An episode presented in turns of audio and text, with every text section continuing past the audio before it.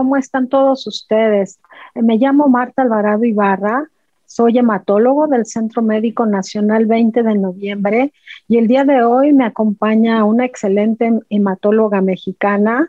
La doctora es Luara Luz Arana Luna. Ella es médico internista, hematóloga formada en el Centro Médico Nacional 20 de noviembre y tiene una alta especialidad en trasplante. Y desde hace dos años está incorporada al grupo del 20 de noviembre en forma rutinaria para laborar con nosotros. Me da mucho gusto presentarla porque siempre ha sido un excelente médico, entusiasta y participativa en todo lo que se refiere a actividades académicas. Y esta no es la excepción. El día de hoy ella amablemente accedió a platicar con nosotros. Esto será una charla muy dinámica y muy amable y muy profunda a propósito de leucemia linfoblástica aguda, pero con la particularidad que vamos a discutir lo más relevante que se presentó en la EJA de este año, en la EJA del 2021. Así que, doctora Loara, quiero darte la bienvenida y gracias por haber aceptado que tengamos esta discusión. Y quisiera arrancar haciéndote la primera pregunta, porque afortunadamente para nosotros los hematólogos ya vemos avances en el tratamiento de la leucemia linfoblástica aguda. Durante mucho tiempo y durante muchos años estuvimos muy estancados en los tratamientos y desafortunadamente pues en los resultados que a veces no eran siempre buenos. Y ahora vemos como más abierta esa posibilidad a mejorar esos resultados. Y revisamos que hubo muchas presentaciones y muy buenas. Yo quisiera preguntarte, eh, ¿qué opinas o qué puedes resaltar de lo que planteó el grupo alemán a propósito de todo el análisis que hicieron de la importancia de la enfermedad mínima residual. Hola, buenas tardes a todos. Muchas gracias, doctor Alvarado. Em, bueno, pues vamos a entrar en materia. Em, respecto a lo que eh, habló el grupo alemán de la leucemia linfoblástica aguda, específicamente la mínima residual. Hagamos un breve recordatorio que la enfermedad mínima residual es la enfermedad detectable en el estatus de una remisión hematológica. Em, estos, estos pacientes, el objetivo es que lleguen a una mínima residual menor a 10 a la menos 4. Pero, ¿qué pasa con ese grupo de pacientes que se encuentran con una enfermedad mínima residual negativa, pero aún están detectable? Nos los menciona en su charla la doctora Nicola de Frankfurt, en que ellos tienen eh, no muchos estudios, pero uno que resalta en donde el 16% de los pacientes estudiados pertenecen a este grupo. ¿Cuál es este grupo? Es el grupo de una enfermedad mínima residual detectable pero negativa. Eh, aclara específicamente que si bien estos pacientes no son candidatos a trasplante, pero sí son candidatos a blinatumumab.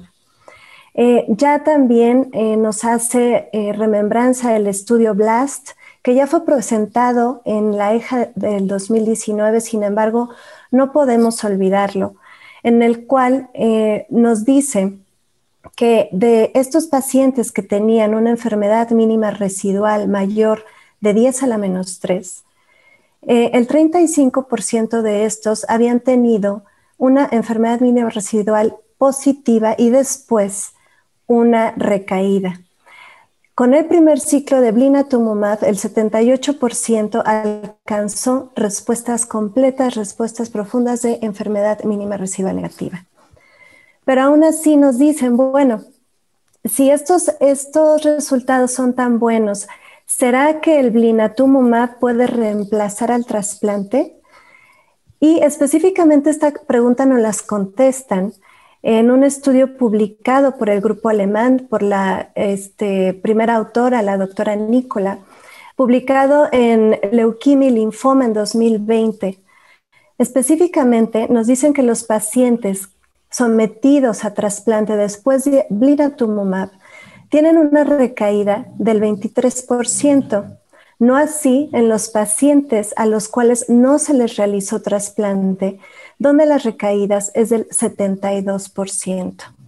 Por lo tanto, en esta primera fase em, de la pregunta, podemos resumir que eh, la enfermedad mínima residual positiva hay que tratarla con blinatumomab, la enfermedad mínima residual negativa pero detectable hay que tratarla con blinatumomab y los pacientes que sean candidatos a trasplante pues hay que trasplantarlos. Estos datos son muy interesantes, doctora Loara, porque comenzaste diciendo una cosa que para mí es trascendente.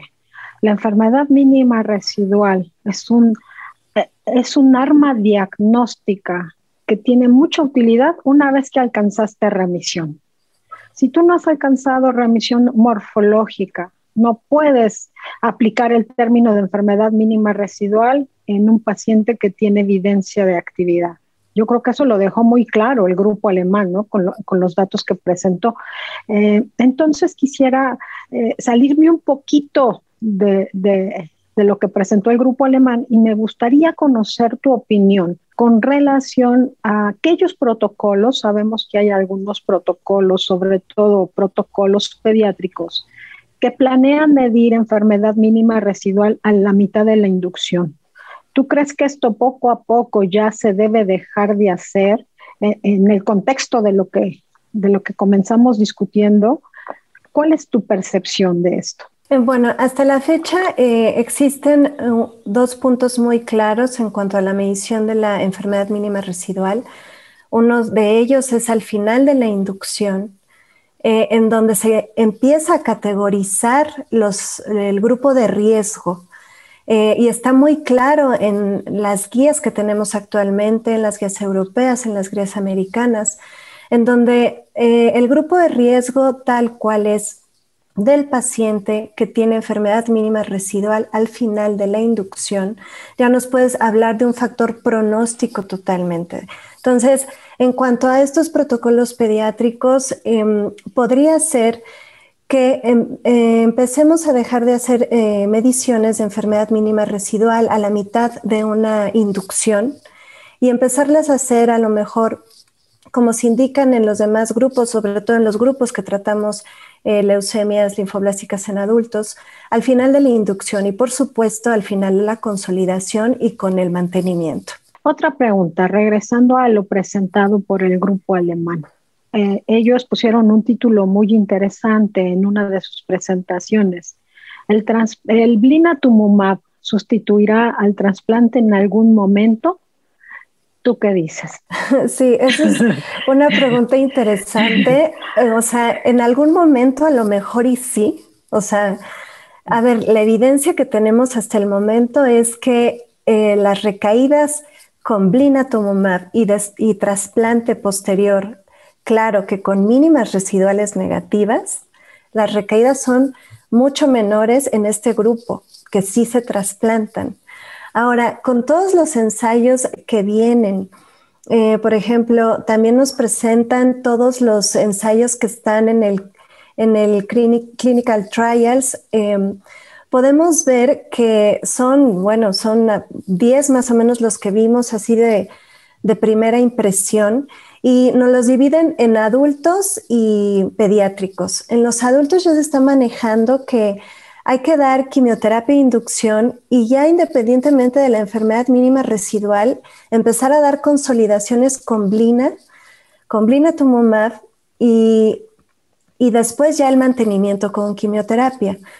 Probablemente una vez que estos estudios ya nos den más, más seguimiento, pues a lo mejor en algún punto podemos decir, si empezamos con blina temprano, independientemente de la mínima residual, pues a lo mejor el futuro será no, no hacer trasplante, ¿no? Pero bueno, hasta el momento la evidencia que tenemos es que el trasplante después del blina con una enfermedad mínima residual negativa disminuye el porcentaje de recaídas. Muy bien.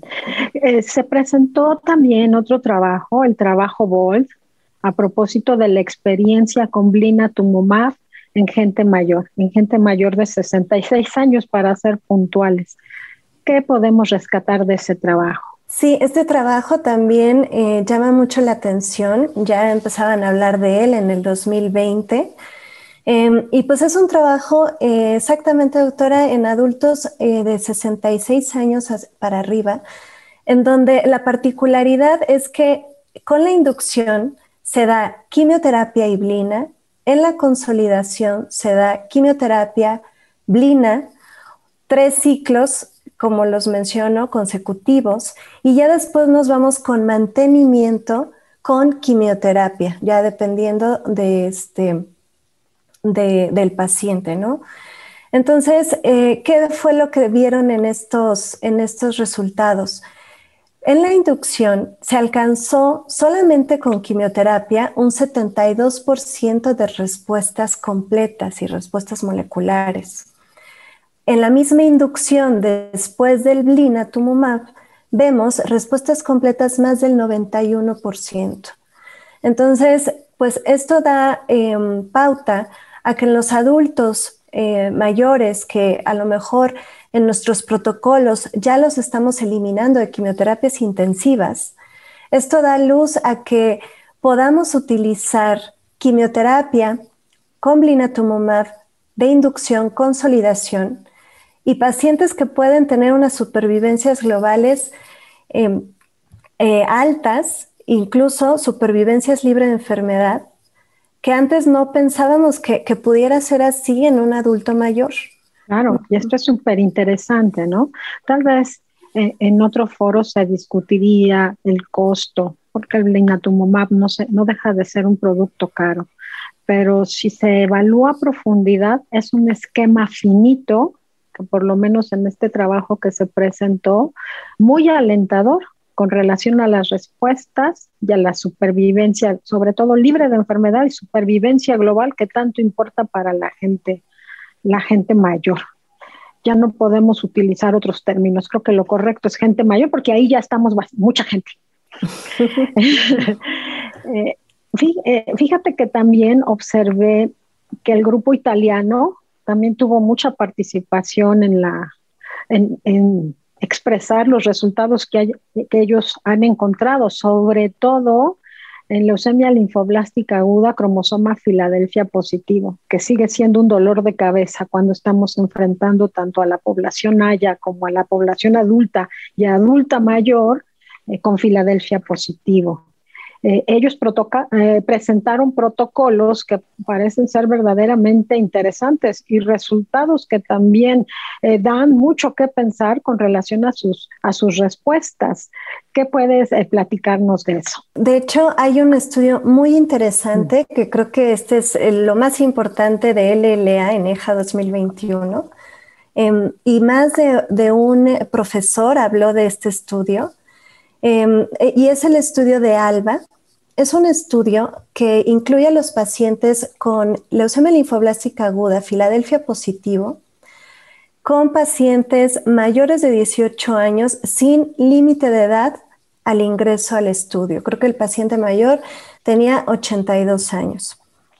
Se les dio una, una fase de esteroides seguida de una fase de dasatinib con una dosis dosis de 140 miligramos al día y posterior blinatumomab de 2 a 5 ciclos.